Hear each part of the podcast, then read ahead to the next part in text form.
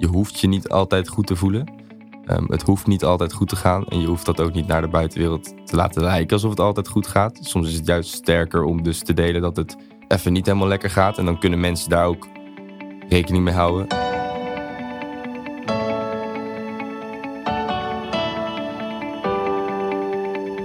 Yes, daar zijn we weer. Welkom bij een nieuwe aflevering van Make. Het heeft even geduurd. Sorry dat ik een uh, ja, tussenuit ben geweest voor een paar maanden. Ik ga het later even allemaal uitleggen. Maar het belangrijkste is, ik ben terug en ik heb heel veel zin om mooie nieuwe afleveringen te gaan maken voor jullie. Mijn naam is nog steeds Chris Pauw. Ik ben filmmaker fotograaf. En ik wil dus weer graag zoveel mogelijk leren van andere makers. En daarom ga ik in deze podcast in gesprek met creatieve makers die mij inspireren. In de hoop om jou te inspireren om te blijven maken en groeien. En deze week doe ik dat met niemand minder dan Silver Smits. Ooit was hij een groot trampolinetalent die uiteindelijk het filmen verkoos boven het springen. Nu timmert al jaren aan de weg en is hij in mijn ogen een van de grootste filmtalenten van ons land.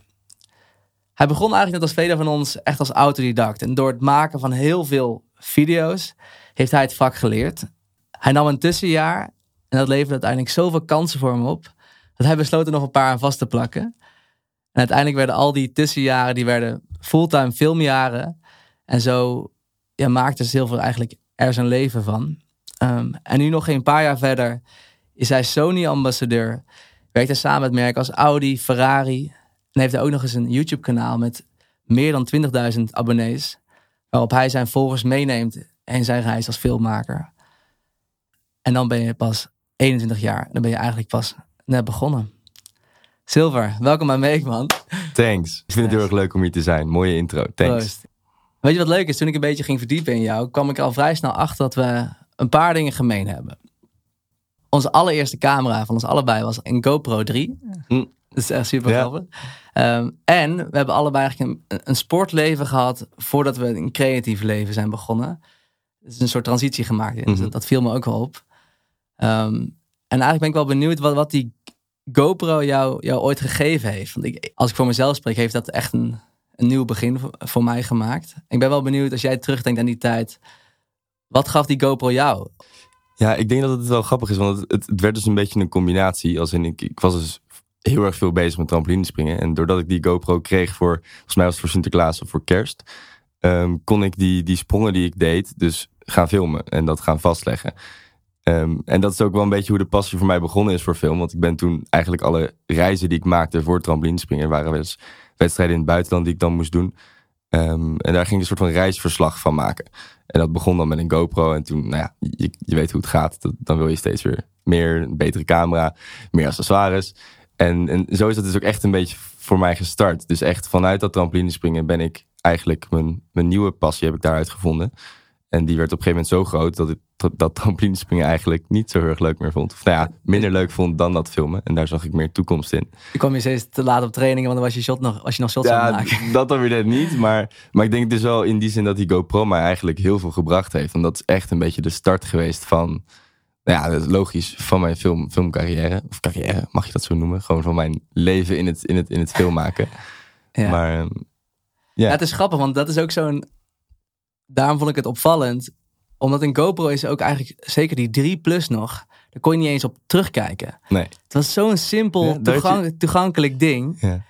waardoor je eigenlijk op een hele laagdrempelige manier ja, kunt beginnen met het maken van video's en het Mhm. vastleggen van je leven. Ja. En ik kan me nog zo herinneren dat ik, ik was toen in Australië, ik was daar met mijn beste vriend en wij hadden zo'n dingetje mee. Mhm. En ik helemaal hooked was. Ik had hem overal bij me. En, en, en je wist niet eens wat je eigenlijk aan het filmen was, want soms zag je het niet eens. Mhm. Maar ja, dus een hele toegankelijke manier wel om te beginnen. Dus eh, ja. Ja. ja. Want je, je deed echt een beetje op hoog niveau dan dat? Want je maakt echt reizen voor trampolinespringen. Ja, ja, dat heb ik eh, tien jaar lang gedaan. En echt eh, best, wel, ja, best wel mooie plekken mogen zien ook daardoor. Ehm, en ja, EK's, WK's. Zelfs één keer met een, met een maatje van mij waar ik altijd samen mee sprong. Dus dan, je moet het zo zien, je kon het alleen doen, maar ook met z'n tweeën tegelijk op twee verschillende trampolines. Ah, dus ja, moest je dan synchroon springen. Daar zijn we een keer derde mee geworden op een WK.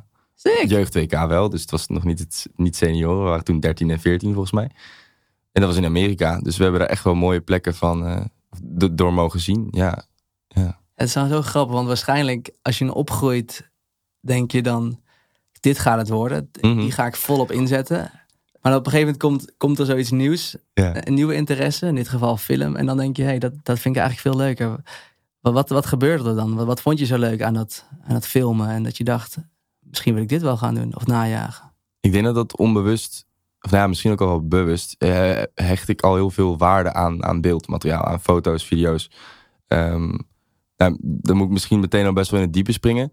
Ehm, maar dat, dat wil ik met alle liefde doen.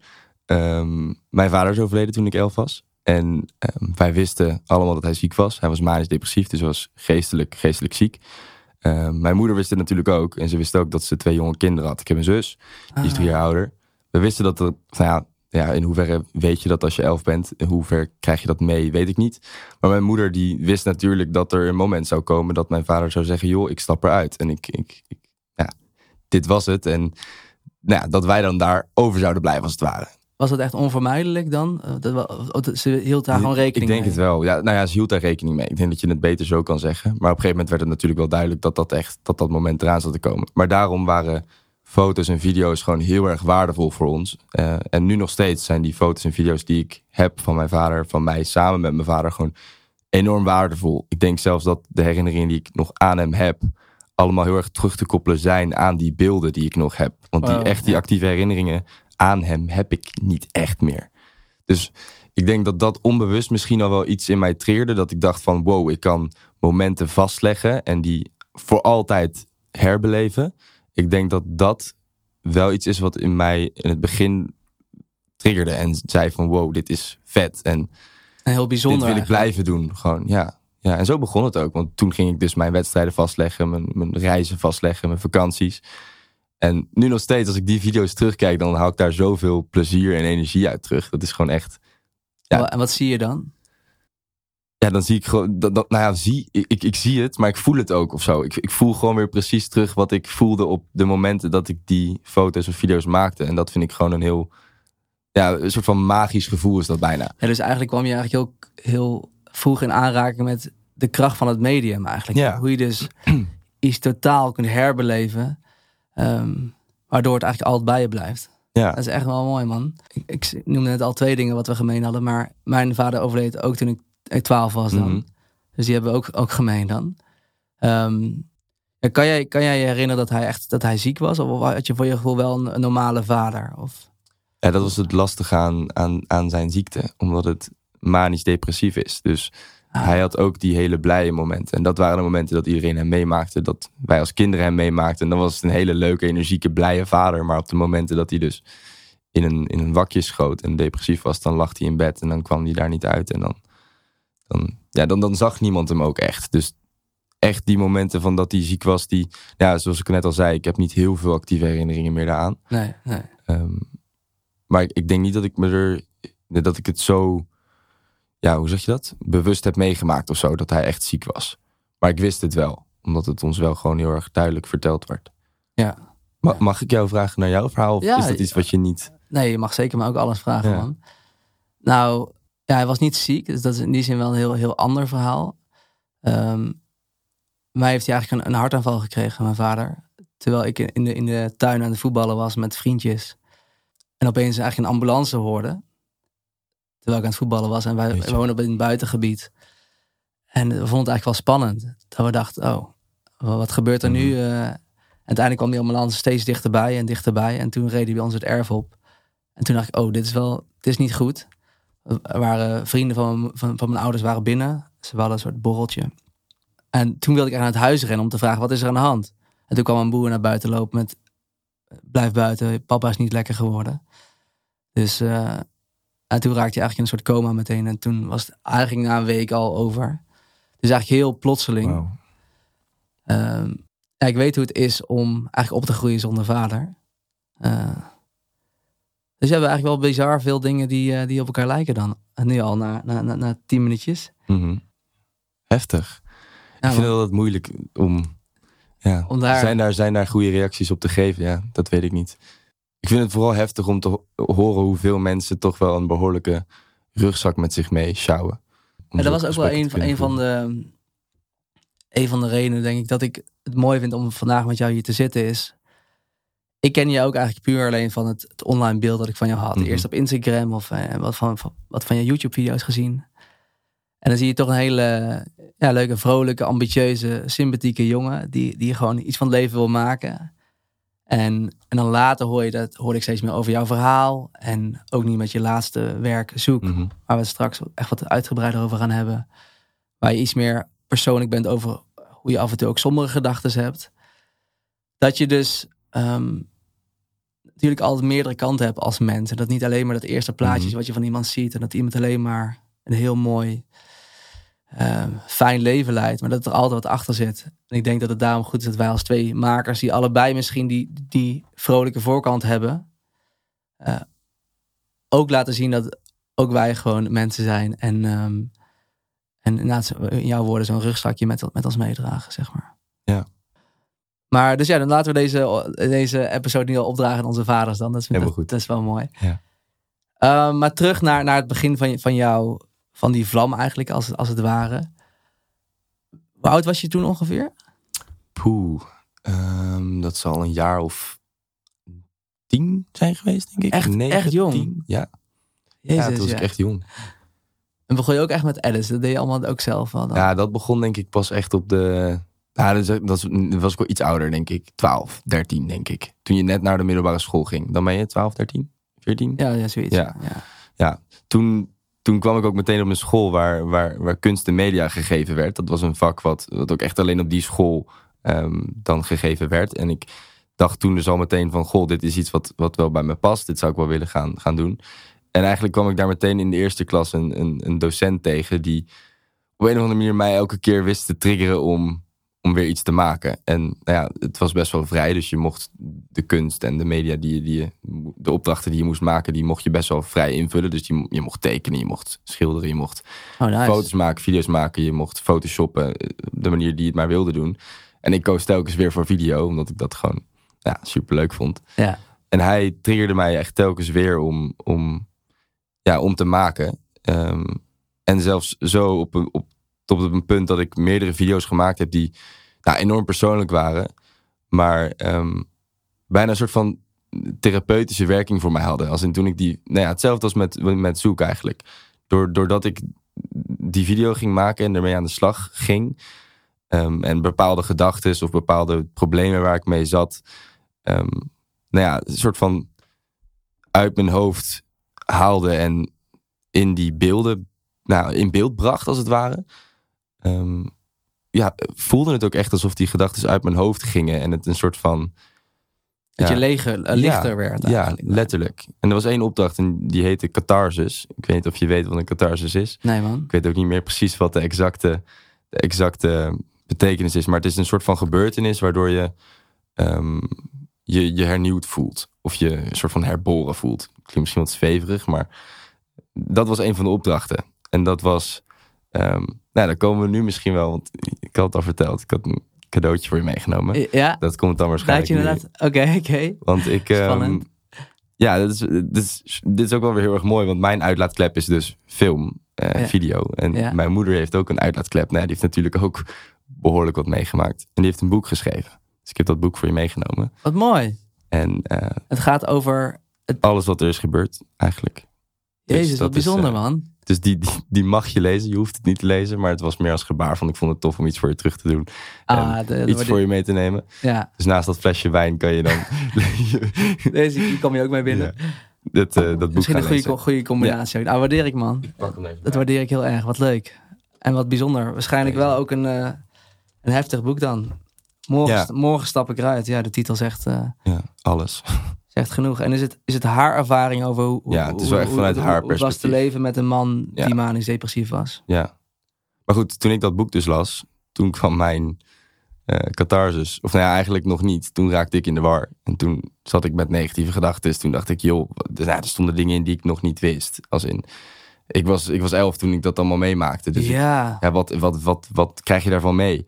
Ja, echt niet alles. En hier staat alles in. En dat mocht ik toen gaan lezen. En hoe oud was je toen? Ja, dat was in de vierde klas. Ja, 16 of zoiets. 16, 17.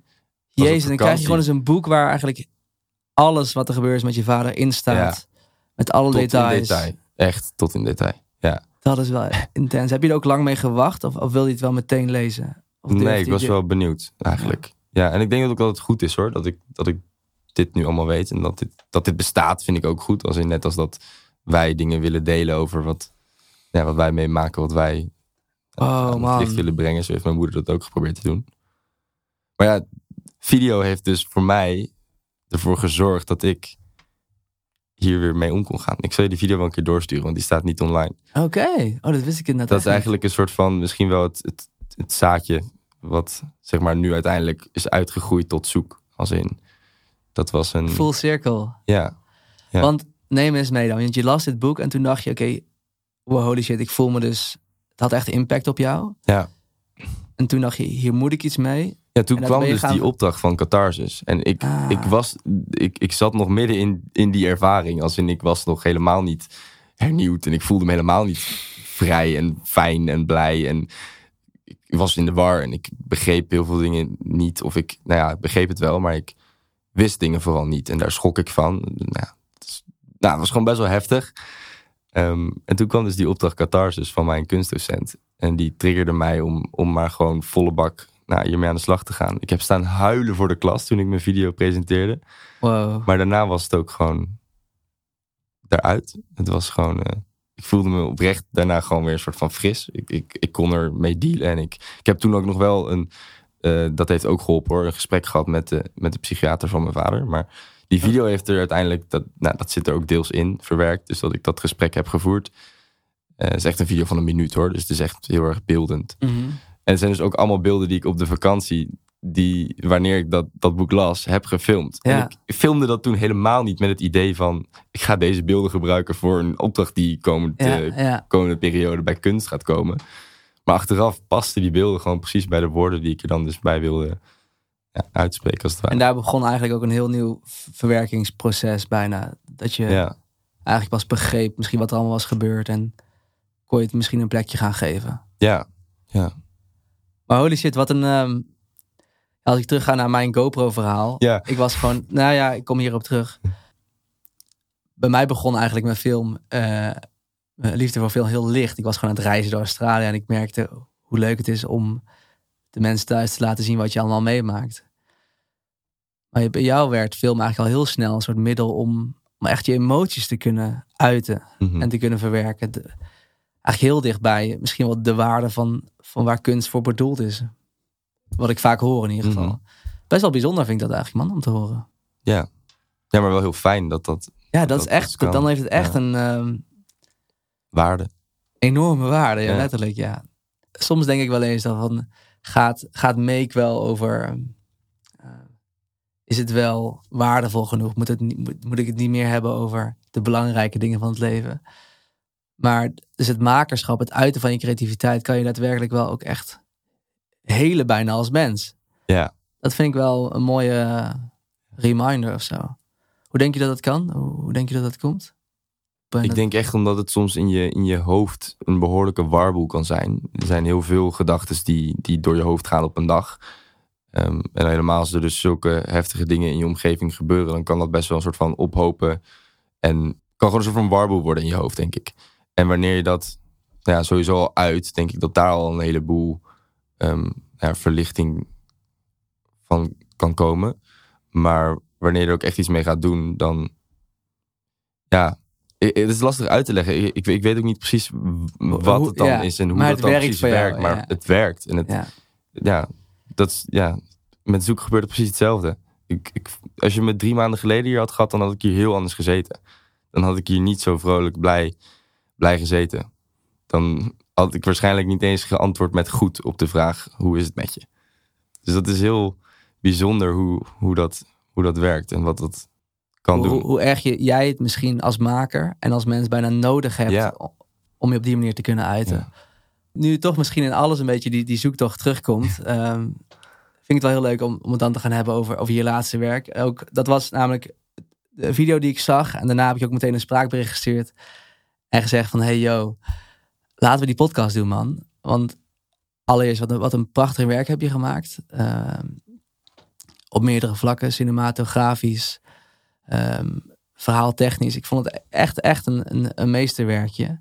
Maar ook de thematiek, die, die raakte me dus. En ik vond het mooi dat jij, jij daar een boekje over, uh, over opendeed. Dus laten we lekker over, de, over dat proces gaan hebben. En ik heb eigenlijk een hele leuke vraag binnengekregen van een uh, gemeenschappelijke vriend. Wat een, een mooie beginvraag hierin is. Ik denk dat veel mensen daar uh, ook benieuwd naar zijn. Ja, en deze vraag die komt van Raylin, Joey. Hey Chris, hey man.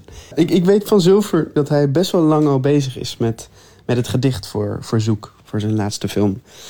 En dat hij daar echt al een jaar of twee of meer zelfs uh, aan schrijft. En, en, en met, dat, met die dingen, met die emoties zit.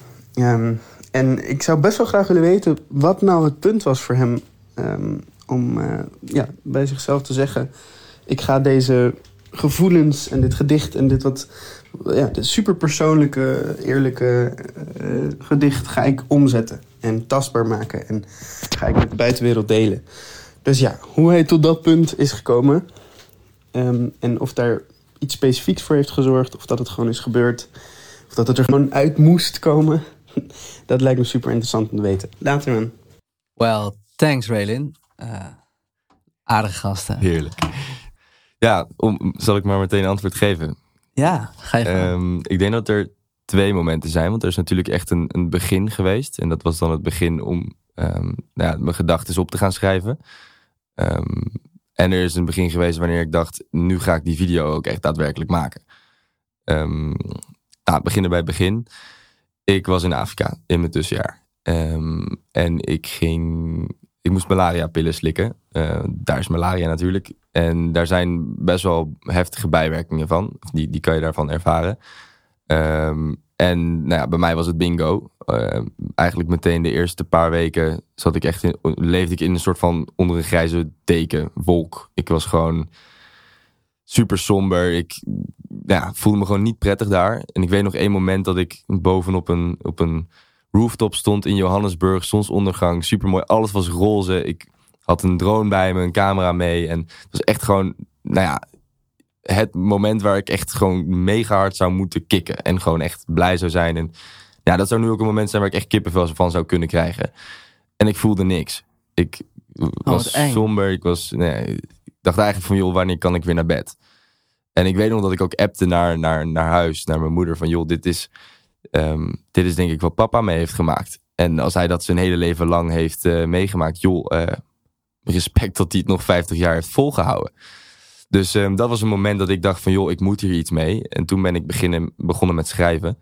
Terwijl dat eigenlijk helemaal niet per se iets is wat ik vaker had gedaan. Als een jaar wel eens voor een video of iets dergelijks. Maar, um, en al heel gauw kwam daar ook een soort van dicht, gedicht uit.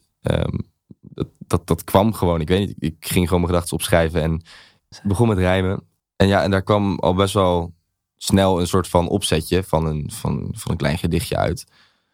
Um, en dat was op, eigenlijk was dat het. Dat heb ik gewoon gemaakt. En daar kwam op een gegeven moment, ik weet niet precies wanneer, maar daar kwam een idee om dat ook te gaan verfilmen. Omdat dat toch wel de manier is waarop ik me normaal gesproken uit en het dan ook kan delen. Had je eerder al eh, gevonden dat het ja. zo kan werken voor je? Ja, ja, en een gedicht delen, daar voelde ik niet zoveel voor. Omdat dat niet echt iets is wat nou ja, per se bij me past of zo. Wat ik vaker had gedaan. Maar dat is dus, uh, dat was drie jaar geleden. En ik heb die video nu een maand geleden pas online gezet. Dus nou ja, inderdaad, bijna drie jaar van echt begin van het maken van het gedicht tot het echt uitvoeren van, um, van het idee. Het heeft dus ook zo lang echt in mijn hoofd gezeten van joh, ik moet hier iets mee, maar ik weet nog niet hoe en ik weet nog niet wat. En op een gegeven moment kreeg dat steeds meer vorm. Ik ging gewoon shots die ik ergens zag of bepaald uh, licht wat ik ergens bij een andere video zag, dat ging ik gewoon opslaan en maakte een soort van documentje daarvan. dus was je voor je gevoel er wel drie jaar mee bezig? Of heb je drie jaar lang toch voor je uitgeschoven omdat je ergens bang was om eraan te beginnen? Ja. Want, om er echt aan te beginnen. Zeg ja. Hoe komt dat? Wat is dat toch bij ons makers dat we eigenlijk een heel mooi idee hebben, waarvan je waarschijnlijk weet dat het iets heel bijzonders kan worden, mhm. maar dat je er toch geen prioriteit van maakt? Ja, ik, ik denk dat je je als maker zijn er best wel snel verliest in, in het maken voor anderen. En dat is ook iets wat, wat bij mij ook gewoon gebeurde. Ik vond dat maken zo leuk. En op een gegeven moment zie je van, oh, ik kan ook maken voor anderen. En ik kan daar geld mee verdienen. En ik kan daar op mooie plekken mee komen. En ik kan nou ja, daar wel een bijzonder leven mee leiden. Ja. Maar ja, dan vergeet je jezelf. Dan vergeet je dus die, die kern Ja. die jij misschien vond bij die Mhm. trampolinereizen. Dat was Die ik vond in Australië met die GoPro. Ja. Je maakt niet meer vanuit dezelfde plek dan. Nee, helemaal niet meer. En ik denk zelfs een, een tijdje voor, ehm, voordat ik echt begon met maken van zoek. ehm, dat is ook een moment dat Raylan mij ook heeft eh, meegemaakt. Nou, toen zat ik echt niet lekker in mijn vel. Toen zat ik echt, denk dat mijn emmer nog drie druppels nodig had en dan zou die overstromen. Overstromen. overstromen. Ehm, en dat was op een gegeven moment ook wel, dat was echt dat ik, toen zat ik gewoon midden in een, in een klus met nou, best groot automerk, Cupra. En toen werd het me echt te veel. Toen was ik op vakantie, op wintersport met, met, met, mijn familie. Maar ik was meer aan het bellen dan dat ik aan het genieten was van het snowboarden. En ja, toen dat project helemaal was afgerond, had ik ook wel echt zoiets van... joh, nu moet ik even rustig aan doen. Toen ben ik een week op vakantie gegaan. En toen kwam ook wel echt het idee van... joh, ik moet nu gewoon iets gaan doen met die, met die video. En toen kwam het moment eigenlijk dat ik... Nou, dat zou je waarschijnlijk niet weten. Dat heb ik je ook niet echt verteld. Maar het is wel heel grappig, want jij hebt daar ook best wel een rol in gespeeld. Want we waren toen op dat Sony-evenement. En toen hebben we het er nog over gehad. Van joh, ehm, ik heb een idee en ik wil ermee aan de slag gaan. Ja, Toen heb ik tegen jou en Sjoerd gezegd van joh, ik stuur jullie over twee weken een eerste versie op. Of in ieder geval, ik, ik, ik laat over twee weken zien dat ik ermee bezig ben. En dat is wel echt de stok achter de deur voor mij Ja? geweest. Om daar ook echt Ah. daadwerkelijk mee aan de slag te gaan. Dus toen, toen heb ik... dus dat eh, helpt echt. Ja, Door het uit te spreken en ook het soort van 100%. iemand verantwoordelijk, mede verantwoordelijk te maken voor jouw acties. ja. Sick. Dus toen heb ik een, een maatje van mij geappt, Rijn. Eh, Rijn Martens. ja. Rijn Martens. Of die mij, eh, mij wilde helpen. Dikke shout-out naar Rijn. Ja, Ah, vet. En toen werd het eigenlijk echt concreet plan. Twee Ja. dagen blokken. het stomme is dus ook dat het maar twee dagen gekost heeft. Als in, ja, natuurlijk niet. Het hele proces Nee, daarvoor heeft tuurlijk. veel meer gekost. Maar Oh, ik vind het zo herkenbaar, maar ook, ook ergens hilarisch. ja, Van, wat doen we toch af en toe moeilijk? ja, Maar ja, soms kan je ook weer zeggen, ja, misschien heeft het al die tijd nodig gehad om te rijpen. Misschien was je er niet klaar voor. Ehm, het- de waarheid zal ergens in het midden liggen. mhm. Eerst een mooi moment om even te gaan luisteren. Ehm, ja en ook goed. te gaan kijken voor de mensen die meekijken op YouTube. Voor de mensen die, die, het, die de video nog niet kennen, of de tekst nog niet kennen, die, eh, die kunnen even meeluisteren. En die gaan we kijken en luisteren naar Zoek.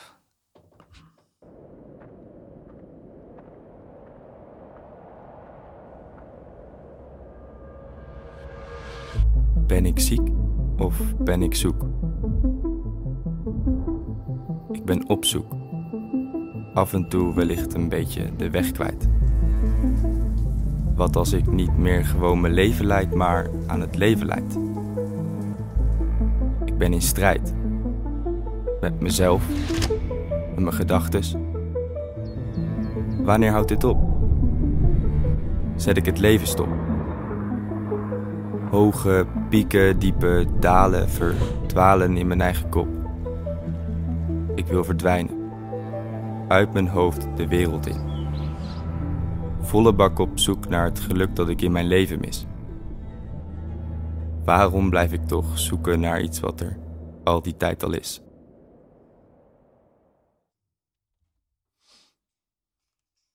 Prachtig werk, nogmaals. Thanks. Ehm, ik hoop dat jullie het thuis ook heel mooi vonden. ik ook. Eh, als je nou alleen maar luistert, ga het vooral nog even checken, ook op YouTube. Ehm, ja, ik heb hem inmiddels ook echt al twintig keer gezien. Wat, wat voel jij nu als je hem even terug hoort en ziet? Wat, wat, wat gaat er dan door jou heen?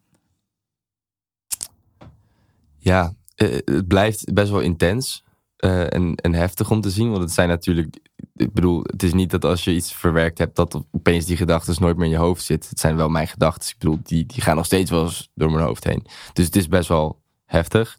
Maar ook een gevoel van opluchting. Gewoon van, het is eruit. En het, ja, dat eigenlijk. En hoe bedoel je dat dan van, ik, ik, ik mag er ook zijn met deze gedachten. Ik hoef niet alleen maar die sympathieke, vrolijke knul te zijn. ja, Wil je dat? ja, ook. Dat je meerdere Ja, kanten ook- van jezelf mag laten zien. Ja, dat. Maar ook wel gewoon echt voor mezelf. Dus het is echt gewoon. Ik heb die video niet gemaakt. Ja, ik heb. Nou ja, indirect misschien ook wel een beetje voor, voor de wereld. Als in. ehm, ik wist wel toen ik het idee helemaal had dat ik zoiets had van joh, het wordt doodeng om dit te delen. Maar ik wil het wel delen. Maar ik heb hem in principe echt voor mezelf gemaakt. Om dus. En Ja. dat meen je. Ja, dat meen ik echt. Waarom is je dan zo mooi? Ja, omdat ik, eh, omdat ik niet iets lelijks wil maken. Nee, ik wil precies. iets Ook moois dat- ook maken, dat- omdat ik perfectionistisch ben en het graag dan ook goed wil doen. Zelfs voor jezelf, ja. Ja, Nee, ik, ik snap dat wel. Het is een beetje een flauwe vraag. het is natuurlijk ook stom om te zeggen, ik heb hem helemaal voor mezelf gemaakt, want dan zou ik hem niet delen. Nee, Maar ik bedoel, ik had het idee en ik had het uitgesproken naar mensen en ze zeiden, wow, dit is mooi, je moet iets mee doen. Maar deel het ook vooral. ja. En dat zag ik bij mijn moeder ook. Dus ik dacht, van, ja, ik ben gek als ik dat niet doe. Ja. En dat, ja, iets wat ik nu ook veel vaker zou willen en moeten doen, denk ik. Ja, het is grappig, want als maker, ik heb meerdere dingen van jou gezien. En je eigenlijk altijd een interessante maker gevonden. Maar het is grappig dat op het moment dat je je eigenlijk echt kwetsbaar opstelt en, en iets van jezelf laat zien. Dat je nog niet eerder hebt laten zien of iets waar, waar waarschijnlijk heel veel mensen toch in herkennen, maar wat wel een beetje eng is. Toen dacht ik echt van, oh, ik wil je echt meteen spreken, man. Ik wil, Mhm. ik wil die podcast met je doen. En het gaat niet over relevantie of zo. Dat gaat veel meer over dat ik me eigenlijk toen nog veel meer met je kon relateren of connecten dan daarvoor. Ja. Omdat ik denk, hé, hey, ik ben ook ehm, creatief, eh, film, filmmaker. Maar ik heb ook zulke gedachten. Ik, heb ook, ik ben laat- Mhm. net, net op vakantie geweest, eh, tien dagen in mijn eentje.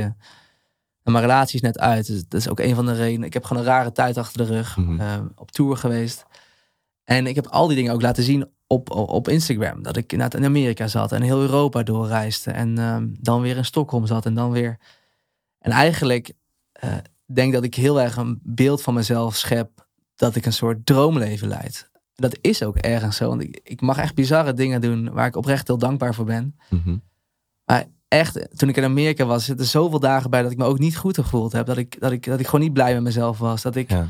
in de spiegel keek en er gewoon niet, niet echt trots was. Het gaat niet over medelijden, het gaat over dat, de realiteit gewoon. Ja. En op, op social media vind ik dat vaak geen fijne plek om dat heel direct te delen. Snap ik. Dus eigenlijk, je, je schetst een eenzijdig beeld van jezelf. Maar tegelijkertijd heb je wel ook die dubbele gedachten. Mhm. En op het moment dat jij je dan bijvoorbeeld op een andere manier laat zien, denk je, hé, hey, als mens lijken we nog veel meer op elkaar dan we misschien soms denken. En maken we allemaal, eh, ja, zitten er gewoon meerdere kanten aan het leven of zo. Snap je wat ik bedoel? Ja, 100%. Ja, ik denk dat het een hele moeilijke strijd is ook die je soms voert. Als in, mensen denken dan dat je een heel mooi leven hebt en dat het er allemaal super vet uitziet wat je doet. En dat, dat is ook zo. Maar als je daar dan iets over deelt wat, wat minder leuk is, dan voelt dat misschien ook alsof je ondankbaar overkomt of, of niet, niet, niet ziet wat wel positief is. En, en ik weet niet hoe jij dat ziet, maar Ik snap wat je bedoelt. ja, Ja. Ik, ik vind dat soms best wel lastig. Ook als iemand dan dus zegt van, nou ja, afgelopen tijd, nou ja, het gaat best lekker als je het ziet op eh, werkgebied. Op, nou ja, dat, als je het vergelijkt met vrienden van mij die nu allemaal studeren en ome duo eh, heel hard nodig hebben, dan snap ik dat die vergelijking met mij gemaakt wordt van, oh wat ga jij lekker en wat ben je vette dingen aan het doen. Maar ja, ondertussen zien ze dat andere stukje niet. Maar ja, ga je dat aan iedereen vertellen? Nee, ook niet. Dus dat is gewoon heel lastig hoe Ja. je daar... Hoe zie jij dat? Nou ja, ik, ik, ik, ik zit eigenlijk midden in die struggle, denk ik Ja. ook nog. Dat je. Het gaat denk ik ook niet over klagen of zo. En dat je een soort van maar, maar zit te zeiken op de dingen Mhm. die niet goed gaan in je leven. Maar het is soms ook gewoon toegeven dat in dat mooie leven wat je leidt, in, in het avontuur, dat je ook gewoon mens bent. Dat af en toe zoekend is. En ook misschien eh, bepaalde periodes ongelukkig is. Of met Mhm. uitdagingen kampt. Ehm, ik denk het gewoon belangrijk is dat we, dat we erover blijven praten. En dat je, dat je in ieder geval minder taboe wordt, weet je wel. En dat helpt gewoon heel erg bij die beeldvorming door zulke dingen Mhm. te maken. Ja, en wat ik dus ook heel erg herken is... ehm, Oké, ik ben eens op tour gegaan dit jaar. En eh, twee maanden uiteindelijk met een, met een muzikant. Eerste maand Amerika, toen een maand Europa. Tussendoor ging dus mijn relatie uit. Er is eigenlijk heel veel gebeurd en heel hard gewerkt. En toen kwam ik terug en dacht ik, ik ga... Juli en augustus ga ik, ga ik twee maanden vrij nemen. En dan ga ik eigenlijk die tijd nemen om weer tot mezelf te komen. Even te, te verwerken wat er allemaal gebeurd is. Omdat ik me ook een beetje leeg voelde na al die Mhm. tijd. En eh, ook inderdaad voor mijn gevoel mezelf een beetje kwijt was, echt. En ook plezier in het maken dus echt kwijt was. Ik had, ik had oprecht geen zin meer in deze podcast. Het voelde Mhm. als een soort blok aan mijn benen ergens. Ik, ik had geen zin om, om vrije dingen te maken. Zoals jij drie jaar niet aan zoek wilde beginnen misschien. En dat ik oprecht al vrij snel merkte toen ik mezelf al die ruimte gaf. En niks van mezelf hoefde. Dat, dat er uiteindelijk wel vanzelf weer toch energie kwam. Ik ging ook weer wat beter voor mezelf zorgen. Gewoon sporten, goed eten. Leuke dingen ook doen. dat, dat die energie ook terugkomt. Mhm. Uiteindelijk dacht ik, ik wil nog één ding. Toen was ik op Ibiza met mijn, met mijn moeder en mijn, ehm, ehm, en mijn familie en mijn broer en zo. Gingen we haar verjaardag vieren. En daar, ik had niet gepland om te gaan filmen. Maar ik had wel mijn camera bij, want mijn moeder werd 65. En ik dacht, misschien is het een leuk cadeau om een filmpje van deze vakantie te, te maken voor haar. Maar ik had geen zin om te werken of zo. Maar ik had hem wel gewoon Mhm. meegenomen. En ik was daar en ik pakte hem af en toe. Ik heb een klein nichtje van twee. En ik begon daar echt weer ouderwets te filmen. Zoals ik dat vroeger dus deed in Australië. En zonder dat het van mezelf moest. Maar ik pakte hem gewoon. Mhm. Ik wilde, ik zag een moment in een oog dat wij als filmmakers allemaal hebben. En je pakt je camera en je legt het vast. En dat je de volgende keer denkt, oh, ik wil nog een moment vastleggen. En dat je eigenlijk Mhm. weer merkt, ik ben bijna niet te stoppen. Ik wil, ik wil een nieuwe hoek proberen. En krijg je dat speelse weer terug. En dat was zo'n belangrijk moment voor mij eigenlijk. Dat ik dacht, holy shit, wat... eh, dit, dit zit er dus nog. Ik was eigenlijk heel bang dat ik dat kwijt was Mhm. geraakt. Wat jij zei, je wordt zo beïnvloed door het werk voor anderen maken. Maar dus door het even te laten landen. En uiteindelijk gewoon op mijn, op mijn gevoel, gewoon met de flow mee te gaan eigenlijk. Merkte ik dus toch dat het er nog wel zat. En dat was echt een soort oplichting. En toen uiteindelijk daar een heel leuk videootje van gemaakt. Ook niet met de buitenwereld gedeeld. Het was echt voor mijn moeder. Ik vind het een van mijn leukste video's die ik ooit gemaakt heb eigenlijk. Eh, het gaat in deze podcast natuurlijk heel vaak over vrij werk. En het gaat maar dus niet eens per se over vrij werk. Maar het gaat over dat je dus niet moet onderschatten hoe belangrijk het is om, om in contact te blijven met, met Mhm. hoe je ooit verliefd bent geworden eigenlijk op datgene wat je doet. Daar gaat, dat je daar ruimte voor blijft maken. Want anders verlies je het dus. En dat is heel gevaarlijk, denk ik. 100 procent. Ja. Ja. Je hebt ook drie jaar lang. Je wist Mhm. waarschijnlijk, als ik, als ik misschien hier aan begin, dan gaat het waarschijnlijk energie geven. Maar toch kan je het niet Ja. opbrengen. Ja. Misschien omdat het in eerste in- instantie dus ook energie kost. Want het is natuurlijk, je je gaat wel met iets aan de slag. Als in, het, is niet, het is niet een vrolijk filmpje van je, van je vakantie. Het is een, het is een, Dat is ook waar, ja. er zit wel emotie in. Dus en je zijn- duikt in jezelf. En het- ja, maar dat was dus heel gek. Want ik, ik dacht dus, het wordt super confronterend. Ik ga twee dagen lang alleen maar huilen. Ik, en heel erg vervelend en zwaar beladen voelen. Maar het, het voelde echt gedurende we verder kwamen in het filmen, hoe, ja, meer shots we maakten. Ja, ik, ik werd gewoon echt, ik werd er opgelucht. Ik voelde me echt opgelucht. En het was gewoon, het gaf lucht. En het was gewoon fijn. Ik heb echt blij staan nou ja, staan juichen is overdreven, maar gewoon echt met Rijn daar gestaan en gedacht van wauw, wat een shots hebben we gemaakt. En alles zo dichtbij gehouden en helemaal niet uitgepakt met vette locaties of weet ik veel wat. Het is zo, ja, die als ik zin het, klein, zeg maar. ja, dat is wel wat ik geprobeerd heb, als in gewoon puur en klein te houden. Ik heb dingen thuis gefilmd en nou ja, maximaal een kwartiertje gereden voor, voor bepaalde shots. Dus ja, nu dwaal ik weer helemaal af van Nee, waar we het nou over hadden. Ik vind, het, ik vind het leuk om ook wel meer naar dat proces te gaan. Ja. En dan vraag ik me ook meteen af, ehm, was je dan, want je, ben, je, techniek was je eigenlijk soort de regisseur Mhm. en ook, ook de hoofdpersoon. Dus het is best een gekke dynamiek, lijkt me Ja. dat al. En om deze tekst ook te vertolken, te representeren, mo- moet ik ook jou, jouw uitstraling op beeld, moet een beetje overeenkomen met, met Mhm.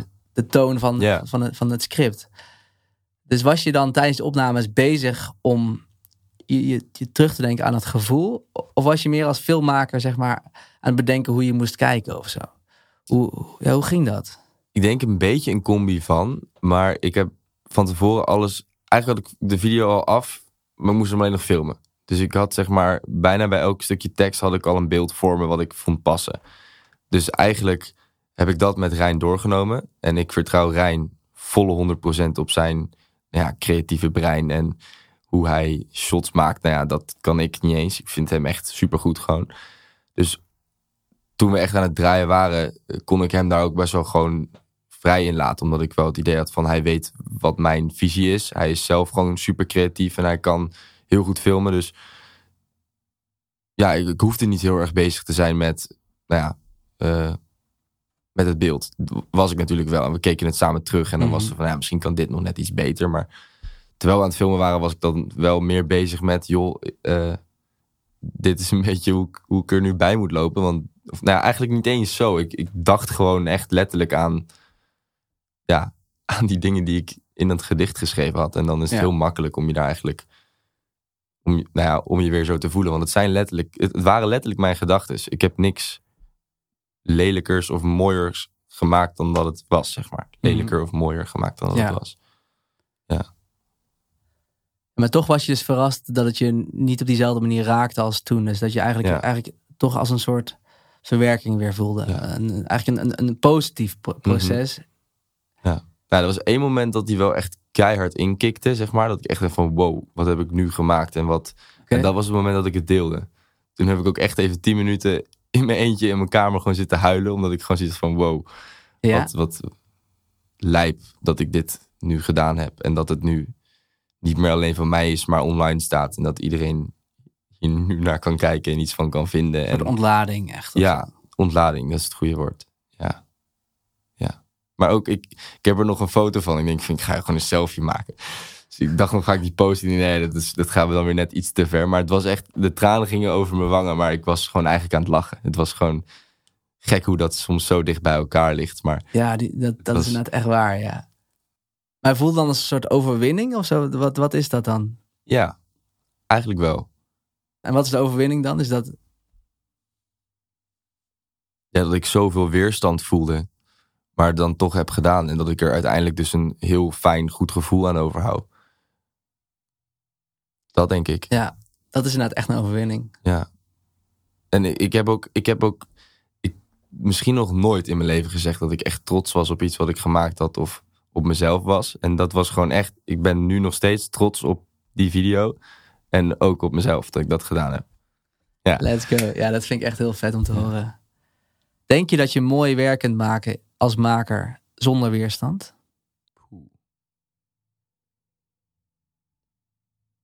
Weet ik niet. Ik denk niet. mm, Op deze manier denk ik niet. Dus als het zoiets persoonlijks is waar je gewoon echt alles in stopt, dan zou het, niet, dan zou het gek zijn als je daar geen weerstand voor voelt. Dan maar je kan het- natuurlijk ja. iets heel erg moois maken zonder dat dat zo'n eh, lading heeft. Als in, het kan ook gewoon een super mooi, mooie vakantiefilm zijn of een autocommercial. En dat kan ook iemand heel erg raken, maar dat, dat hoeft dan niet zoveel weerstand te hebben, omdat dat misschien wat verder van je af ligt en niet heel erg persoonlijk is. Ja. Ik vraag me dat ook eigenlijk heel vaak af. Of je, of je voor mooi werk echt diep moet gaan. Of, of kan je Hmm. ook, of kan het soms ook. Nee, ik, hoor, Nee. ik hoor ook muzikanten die hun beste nummers schrijven in, in een kwartier. Mhm. Dat er ook wel heel veel op, op onderbewust eh, niveau gebeurt of zo. Want denk je dat ook, dat dat eigenlijk in die drie jaar dat het ehm, dus wel in je onderbewustzijn wel erg doorgewerkt heeft? Of, of, of heb je het meer geparkeerd, denk je? Nee, dat heeft echt wel doorgewerkt. Het, heeft ook niet, het is ook niet dat ik die shotlist zeg maar in een middagje heb gemaakt, zoals je normaal gesproken misschien wel zou doen bij een, nou, Een klus, een, ja. een Ja. klus. Ja. Dat heeft echt wel steeds een, nou, zag ik hier weer iets, dan zag ik daar weer iets, dan bedacht ik me onder de douche opeens dat ik misschien een scène onder de douche wilde doen. dus ja, dat, dat heeft onbewust, Ja. denk ik wel, steeds een beetje. Maar dan toch zit er, zit er één verschil in. Oké, iets kan, kan dus doorwerken op onderbewust niveau. En het is nooit verloren tijd. En misschien doe je pas als je er klaar voor bent. Maar toch zit er dan één moment dat je, dat je het wel realiteit moet gaan maken. En dan moet je inderdaad, wat je zegt, een stok achter de deur Mhm. plannen. Want ik heb ook processen gehad die, ik- die ik dus was begonnen met schrijven. Ehm, misschien zelfs al een paar shots had gemaakt. En uiteindelijk nooit af heb gemaakt. Die heb ik ook een paar liggen. En die ga ik nooit meer afmaken. Dus er is nee, wel. waarom niet? Nou, omdat ik, nu met andere dingen weer bezig ben. En ik weet het niet. Gewoon, Ja. Dus dan is je momentum zo voorbij. Dat het, ehm, dat het nooit het licht gaat zien. Maar dat is echt, dat is echt zonde. Eigenlijk wel, ja. Ja. En dus daarom ben ik een beetje op zoek nu bij jou van waar ligt dan die, waar ligt dan die fine line tussen iets laten rijpen, een proces Mhm. laten rijpen, of een idee laten rijpen, maar het uiteindelijk niet laten verstoffen. Ja, ik denk dat je dat echt moet voelen. Dat je echt moet voelen van ik moet hier iets mee, want anders kom ik niet verder. Of En toch een noodzaak bijna. ja, bijna wel. Ja, Maar had je die dan? Zag je het echt als een, toch een noodzaak? Ja, wel hè? Dat is Ja. het dan toch? Ja. Ja, maar je kan ook, ook kunnen zeggen, misschien toen jij in Afrika was en dat schreef, was de noodzaak eigenlijk al voorbij, want het was al uit je. Als in, omdat ik me toen zo, zo somber voelde en daardoor met dat schrijven al het probleem was verholpen of zo. Ja, dat zou je kunnen zeggen, maar dat, dat was het niet genoeg. Nou ja, blijkbaar niet. Nee, want die gedachten die ik daar had, heel extreem. Ik ben toen gewoon gestopt met het gebruik van die malaria-pillen en toen ging het weer een stuk beter. Oh, gelukkig. Die, die sombere gedachten zijn wel altijd tot op zekere hoogte wel, wel gebleven. Ehm, en dat is natuurlijk bij mij ook wel weer een stukje. Door wat ik heb meegemaakt, koppel ik het heel snel aan. Nou ja, mijn pa. Ja. Wat, hij, wat hij had. En dat is ook wel een stukje angst geweest die ik heb gevoeld. Van goh, ben ik niet erfelijk belast? Ehm, dus, dus dat heeft wel die drie jaar daarna. heb ik wel gewoon nog steeds die gedachten gehad. Ja, ja. En op een gegeven moment, nou ja, dacht ik van ja, voor nou toch wel echt is tijd om hier echt iets mee te gaan doen. En toen ben ik ook, nou ja, niet alleen die, die video ben ik gaan maken, maar ik ben ook in gesprek gegaan bij uh, nou ja, gewoon praktijkondersteuner bij de huisarts. En ik denk dat die combi mij gewoon, nou ja, ik heb daar helemaal niet heel vaak gezeten. Ik denk misschien vier of vijf keer. Ehm, en die video ben ik gaan maken. En ik heb eigenlijk meteen die eerste keer ook gezegd van, joh, dit is mijn idee. Denk je dat dit misschien een goed idee is? Of moet ik het Mhm. vooral niet doen? En ik denk dat die combi me echt heel veel gegeven heeft. Misschien niet zonder dat het te persoonlijk wordt, maar heb je wat algemenere handvaten gekregen, bijvoorbeeld bij die, bij die gesprekken die je ook hebben geholpen? Bij, bij sommige gedachten of als je je wat minder goed voelt? Jawel. Zijn er een paar dingen die, die je kan Jawel. delen met, met, met ons? Als je als luisteraar denkt van, hé, hey, ik herken dat. Ik denk de grootste les die ik daaruit heb gehaald is dat ik. Zijn er, zijn er wel meerdere eigenlijk trouwens. Ik kan er wel een paar opnoemen. Sowieso dat sommige gedachten er mogen zijn. Je hoeft je niet altijd goed te voelen. Ehm, het hoeft niet altijd goed te gaan. En je hoeft dat ook niet naar de buitenwereld te laten lijken alsof het altijd goed gaat. Soms is het juist sterker om dus te delen dat het niet even niet helemaal lekker gaat. En dan kunnen mensen daar ook rekening mee houden. En nou ja, dat, dat is waardevol om, om te weten, denk Mhm. ik. Ja, maar ook om, om te voelen. Als in je kan het weten, maar je moet het ook voelen. En daardoor ook zo kunnen, ja, tegen jezelf kunnen zeggen dat het ook echt zo is. En ik denk ook dat je onzekerheid kan, kan moeilijk aanvoelen. Als in dat je niet weet waar je naartoe wil. Dat je geen antwoord kan geven op de vraag waar sta je over vijf jaar. Nou ja, dat, dat kan ik niet, dat kon ik niet. En dat vond ik soms best lastig. Dat voelde maar- je als een last die je met je meedroeg. Ja, dat je niet weet niet waar, waar je nou eigenlijk naartoe gaat. Of Ja. naartoe wil. En ik was best wel een controlfreak altijd. Dus ik vond dat best wel lastig. Dat ik dan ergens mee bezig was, maar niet echt wist van waar ga ik nou eigenlijk naartoe. Wat het perspectief was. Ja. Ja, maar dat dat misschien juist ook wel heel veel vrijheid geeft. Want nou ja, heel veel dingen die ik nu heb meegemaakt en ooit nog ga meemaken, zou ik misschien wel niet meemaken als ik heel duidelijk één rechte lijn naar mijn doel of naar mijn, ja, weet ik veel, naartoe zou wandelen. Hetzelfde als met, met je tour die jij hebt gedaan, denk ik. Als jij je ogen gewoon met je oogkleppen op naar datgene wat jij zo graag zou willen, zou gaan lopen, rennen, vliegen, Mhm. 100%. dan zou je dat waarschijnlijk niet meegemaakt hebben. Dus, dus een ja. soort van Ja, er oké mee zijn dat, dat, on- dat je soms in een soort van onzekere situatie zit. En nog eentje, dat is eigenlijk de laatste. En die heb ik, daar heb ik het afgelopen vrijdag heel erg over gehad. Want toen heb ik dus voor het eerst ook mijn, mijn video gedeeld. ehm, met, met de praktijkondersteuner. zeg maar. oh, ja, oh oh cool. En ehm, toen hadden we het over bitterzoet. Dus over het ehm, zoete in het bittere zien. Ik was altijd best wel van, nou ja, ben een heel gevoelig persoon. Misschien zelfs hoogsensitief, tenminste dat zij zei. Ik weet niet in hoeverre dat allemaal echt die stempel op iemand te drukken is. Maar ik ben best wel gevoelig. Ik eh, heb natuurlijk best wel wat meegemaakt. Dus bij sommige dingen lijk ik niet helemaal op nou ja, de standaard 21-jarige, denk ik. En ik zag dat soms best wel als een soort zwakte. Als in van, joh, ik pas er misschien soms niet helemaal tussen. Of ik, ja, weet het soms allemaal even niet. Of ik voel me soms somber.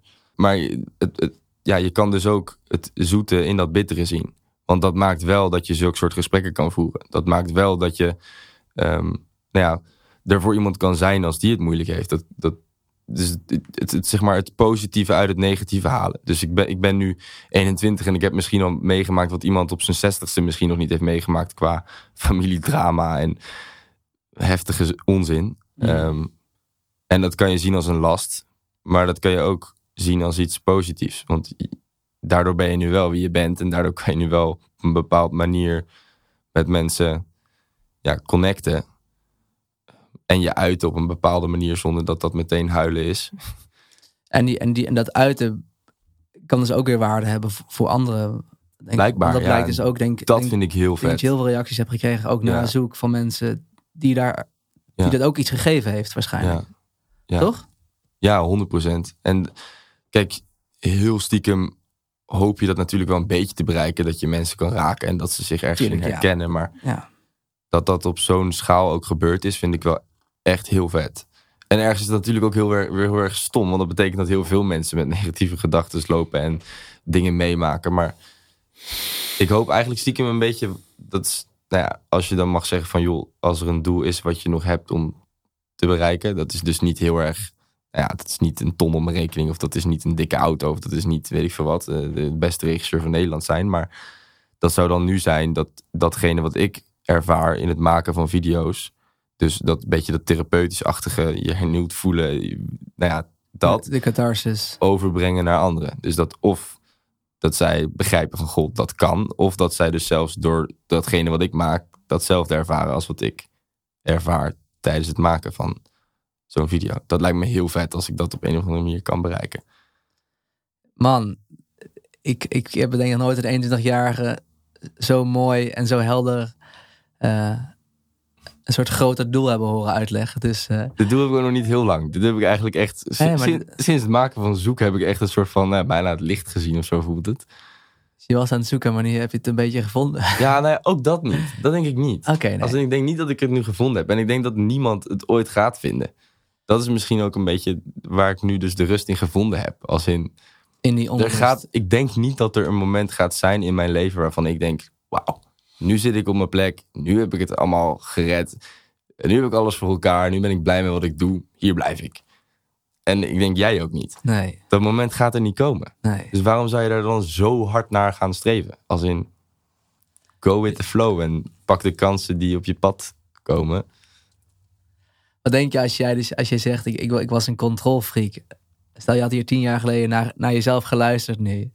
Kan je, kan je dan geloven dat je, dat je aan jezelf had horen zeggen van eh, go with the flow en, en het laat Nee. het ook een beetje los? Maar sterker nog, een half jaar geleden niet eens. Echt waar? Ja, Jezus man, wat, wat, wat, wat een groei dan heb je dan doorgemaakt. Dus daar heeft zoeken een hele grote rol in gespeeld. In die transitie ja van een half blijkbaar. jaar. Ja. Dat een fucking filmpje eigenlijk je als Mhm. mens zoveel verder kan brengen. Dat, dat, dat, Ja. dat inspireert me nou, weet je. Ja. Denk van yes. ja, en er zitten natuurlijk wel meerdere Ja, het is allemaal bij. nuances, Ik bedoel, verschillen, Het is ja. natuurlijk... Ik heb ook nu voor het eerst sinds tien jaar professionele hulp gehad. Ja. Dat doet natuurlijk ook wel iets. Die kan je ook wel een beetje in de juiste richting duwen. En er, ik bedoel, ik word ook ouder. Dus ik maak ook weer andere dingen mee. En ik, weet je, dat is, het zal allemaal, allemaal met elkaar te maken hebben. En allemaal wel meespelen. Maar ik durf echt wel te zeggen dat Zoek daar een grote rol in heeft gespeeld. Ja, thanks voor delen van, van, dit proces, man. Ik vind het echt, echt leuk. Ik denk dat veel luisteraars het ook leuk vinden om te horen wat er, wat er allemaal bij, bij komt kijken. Of kan komen kijken bij het maken van zoiets. Het, Mhm. het is er dus niet zomaar. Wat ik nog wel leuk vind om even kort met je te bespreken is over die richting. Dit ging eigenlijk meer over de zoektocht naar, naar geluk misschien Mhm. wel. En een Mhm. blij zijn met wie je bent en gewoon je lekker in je vel zitten. Wil ik nog heel even met jou hebben over de zoektocht naar, naar jezelf als maker. Het werk wat ik het meeste van jou gezien heb, is, is het meeste cinematografisch georiënteerd. Dus het meeste filmwerk wel. Zoals je Mhm. bijvoorbeeld die Ferrari-klus met Raylan hebt geschoten. Die heb je eigenlijk voor hem gediopied. Ja.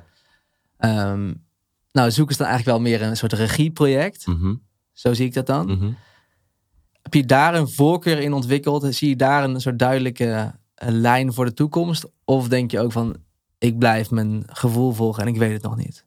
Ik vind het belachelijk moeilijk. Ja? Ja, ik, ik weet dat nog niet. En dan zeg ik, ja, ik ben, wat ik al zei, ik ben best wel een control freak. En ik wil iets heel graag heel erg goed doen. Dus als ik iets doe, dan doe ik het ook met de volle 100% of ik doe het niet. Tenminste, dat probeer ik dan. Ehm, en dat is als filmmaker best lastig, want er zijn best wel wat onderdelen die je ja, moet doen bij het maken van een film. Dus het is voorkant, maar ook het film zelf, dan het editen. Dus er zijn best wel wat rollen die te verdelen zijn. En ik neem het liefst alle rollen en alle taken op me. Omdat ik dan overal controle over heb en het Mm. precies zo kan maken als dat ik zelf wil. Maar dat is als je op een gegeven moment wil doorgroeien, denk ik best wel een ja, onhandige visie dan. Ehm, want dan ga je, ja, dan, dan kan je niet echt specialiseren op regie of op of echt film of op montage. Dus, of op color grading. ik vind alles leuk en ik doe alles graag zelf. Dus dat is dan best wel lastig. Dus ik, ik weet niet zo goed of daar een moment gaat komen dat ik denk van, oeh, dit gaat zijn wat ik echt wil gaan doen. Dus dit, dit stijgt overal bovenuit. Ja. Ja, dat, dat, heb ik nog niet, dat heb ik nog niet gevonden. Maar ik, ik kan me voorstellen dat ik regie dan het leukste zou vinden. Omdat daar, dat je dan toch overal wel een beetje inspraak Ja. over hebt. Ja. Maar dat is ook wel weer iets wat ik, nou, daar zou ik nog wel behoorlijk wel moeten leren, denk ik. Want ik vind het best wel, Maar dat mag ook. Hè? Je bent, Ja. bent 21. ja, dat, is, ook zo. Dat hey, is die- die tijd heb Er je, man. Ja. Want bij het maken van zoek kon je wel weer het kamergedeelte aan Rijn loslaten. Dus, dat, Ja. dus je begint daar wel van te Ja. proeven. Klopt. Bepaalde dingen loslaten. Ik denk dat ik gewoon dan, ik, ik denk dat ik het wel kan, maar dan moet ik echt de juiste mensen om me heen hebben. Nou, ik heb dat bij heel veel mensen gehoord die eigenlijk in de podcast zijn geweest. Dat de mensen om je heen soms alles bepalend kunnen Mhm. zijn. Ook daar eh, komt waarschijnlijk vanzelf een antwoord op, man. Ja, en daar heb ik nu ook wel een soort van de rust in gevonden, denk ik. Dat zie ik ook wel. Of dat gaat gebeuren of niet. Jongen, er komt een- zorgeloze toekomst voor jou aan. Nou, dat denk ik ook niet. Het klinkt nu misschien ook wel allemaal heel erg makkelijk. En ik zit nu ook in een, in een periode dat ik best wel rustig heb. Als in ik vertrek over twee dagen een maand naar Thailand. Gewoon voor de fun eigenlijk. Ehm, ik ben op vakantie geweest met tien vrienden. En ik had deze twee weken ertussenin eigenlijk maar één, twee dingetjes die ik echt moest doen. Dus misschien dat dat ook wel meespeelt. En misschien als je me over een half jaar weer een keer treft, dat ik dan weer Ja. helemaal mijn emmer weer helemaal gevuld heb. En dat ik misschien weer een zoek 2.0 moet gaan maken. Ja. Maar voor Ja. nu, eh, Nog dieper. ja, nog dieper, nog langer. langer. Ja, Nou ja, ik zou zeggen, voor zolang het duurt, of voor het moment wat je nu ervaart, eh, geniet, geniet daar ook van. Eh, maak een hele mooie reis van naar Thailand. Ik ben heel benieuwd met dat voor avonturen en verhalen je terugkomt. Ja, laten we elkaar gewoon een beetje volgen. Misschien over Ja, een jaar of, misschien twee jaar. Gewoon weer zo'n gesprek voeren en kijken naar het, hoe, hoe die paden zich, eh, zich ontwikkelen. Toch? Dat is toch mooi? Ja. 100%. Maar nogmaals, ja, bedankt voor het maken van, van zo'n persoonlijk en authentiek werk. Ehm, blijf, eh, blijf dicht bij jezelf daarin. En je, je raakt er mensen mee. Ehm, anders had je hier niet gezeten. Dus eh, blijf dat doen. En ik wens je echt heel veel succes, man, met alles wat je gaat doen. Thanks, Cool. thanks.